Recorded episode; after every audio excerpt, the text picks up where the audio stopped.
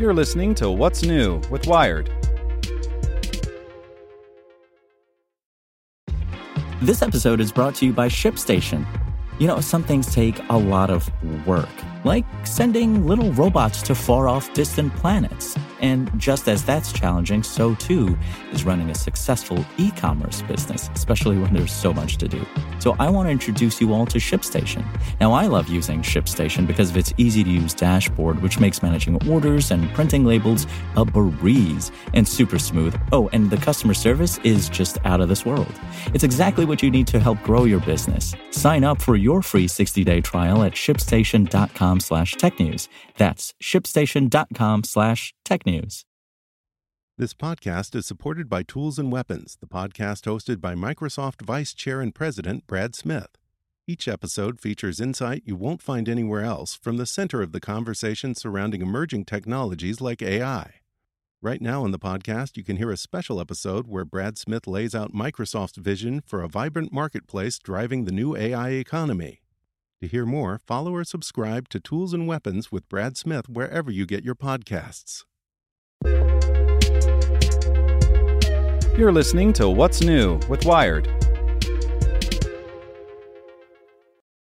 It's Monday, October 24th. I'm Zeke Robison. Today, we're talking about how delivering small bursts of electric current via brain implants has long been used to treat Parkinson's and epilepsy. Can it work for psychiatric conditions? Make sure to listen to the end to find out what other Wired podcasts you can check out today. The brain is constantly pulsing with electricity. Rapid electrical bursts passed from neuron to neuron drive our thoughts, behaviors, and perceptions of the world. Networks of neurons form circuits that, when activated, carry out specific functions. Sometimes this complex electrical wiring goes awry, which can be a factor in neurological and psychiatric disorders. But what if the rhythm of these circuits could be restored with a kind of factory reset button? That's the idea behind deep brain stimulation, a technique that delivers tiny zaps of electricity to brain tissue via implanted electrodes. DBS is akin to a pacemaker, but instead of controlling an abnormal heartbeat, it uses electricity to stabilize irregular brain circuit activity. Over the past three decades, it has been used to treat Parkinson's disease. In more recent years, it has been approved for a handful of other movement disorders, including severe epilepsy. Its success in managing these conditions has spurred interest in applying it to hard to treat psychiatric conditions. Within the past few months, three different research groups have published papers showing its potential for treating eating disorders, alcohol addiction, and obsessive compulsive disorder, but many unknowns remain. We just understand a lot more about the motor system than we do more complex systems that have to do with emotion, thoughts, and feelings. Those live in different brain areas, says Samir Sheth, a neurosurgeon at Baylor College of Medicine who studies DBS and co authored a recent review paper on its use for obsessive compulsive disorder. The better we can understand these circuits, the better chance we will have using therapies like DBS to restore those circuits. Deep brain stimulation requires surgeons to drill nickel sized holes in each side of the skull to insert a needle like electrode into each brain hemisphere. The tip of each delivers electrical pulses from a battery powered stimulator that's implanted in the chest. The two devices are connected by a wire beneath the skin. Where the electrodes are placed in the brain depends on what doctors want to treat. For Parkinson's, the electrodes are nestled into the movement center of the brain.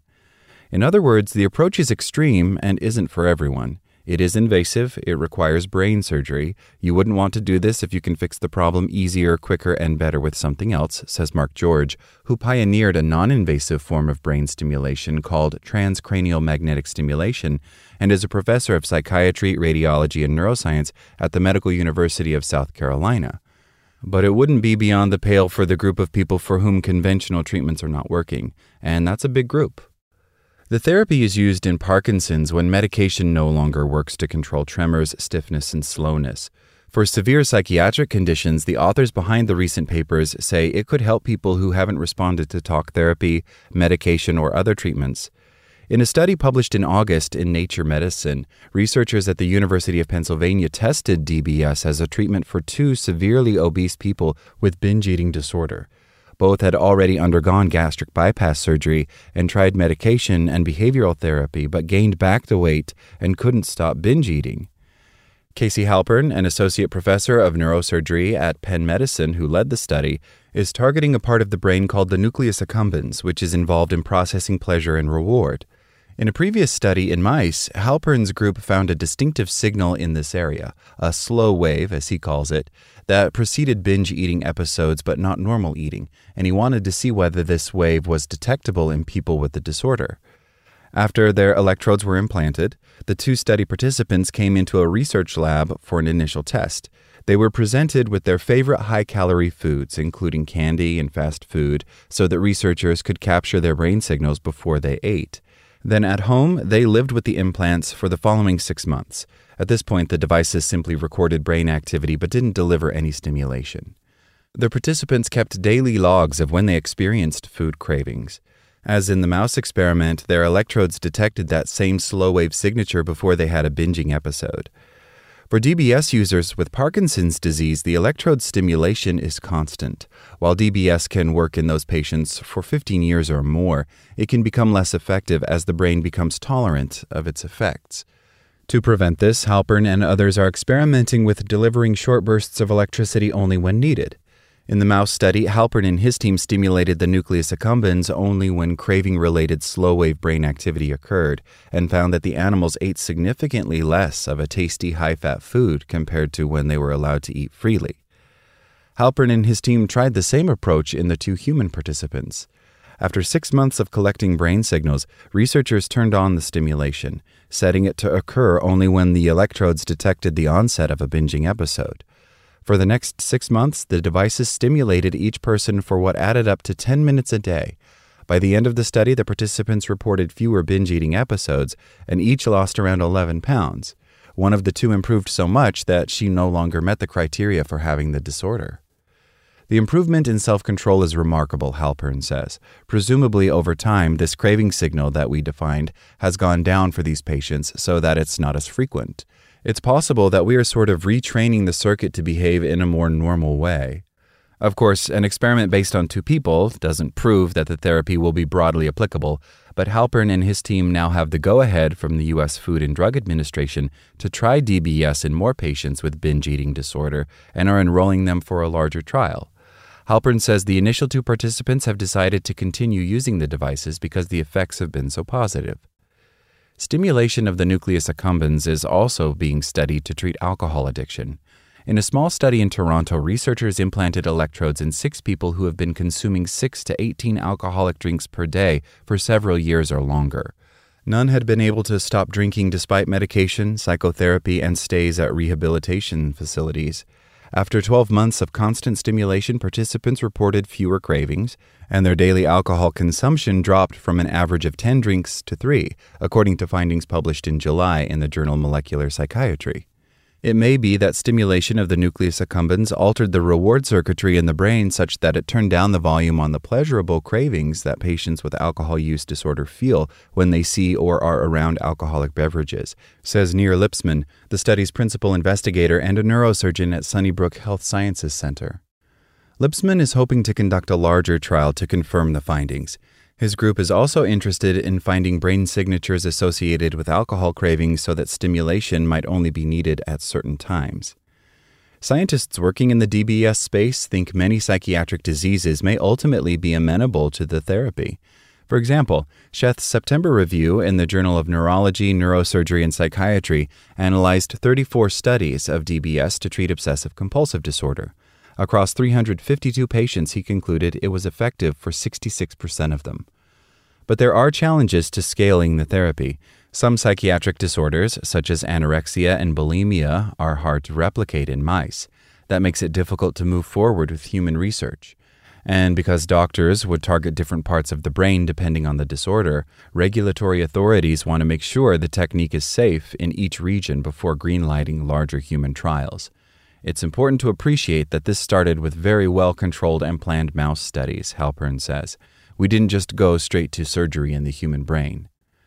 The trials are also expensive, costing researchers around $100,000 per patient, and require complicated surgeries that carry risks for participants. Infections can arise after surgery or develop later at the site of the implanted electrode. A misplaced electrode or a high frequency of stimulation can cause changes in mood. One of the Toronto trial patients became more irritable after getting the brain implants. Once researchers reduced the voltage, the patient's mood stabilized.